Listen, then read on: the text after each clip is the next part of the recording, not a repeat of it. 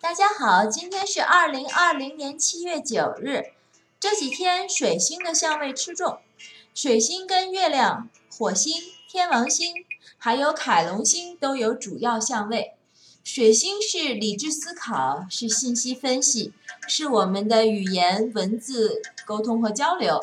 那这些星星形成了相位，我们的情绪。脾气等等，月亮和火星就有可能在通过手机啊、网络啊、天王星进行沟通的时候，那么会谈到水星，我们内心凯龙星的伤痛，因为水星和凯龙星是九十度的形象位，所以大家最近都有可能谈论一些真正的伤痛。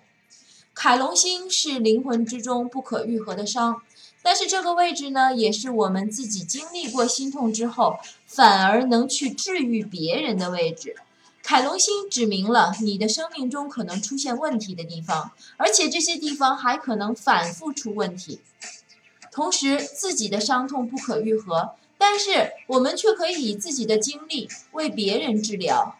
也就是说，你可以说得出别人哪里不足，但是自己却常常意识不到。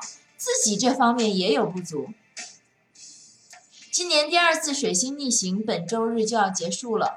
我们对自己过去历史的探寻，也已经进入了最核心的、最后的反思。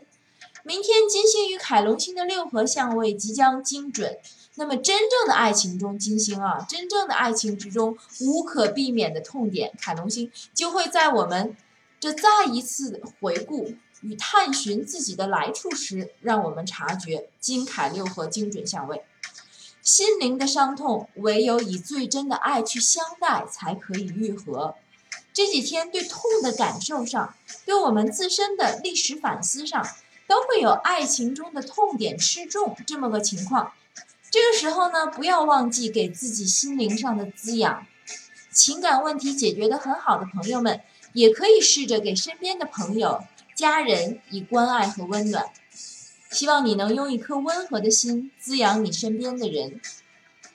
和你相约明天，猫头鹰讲星星，朋友们再见。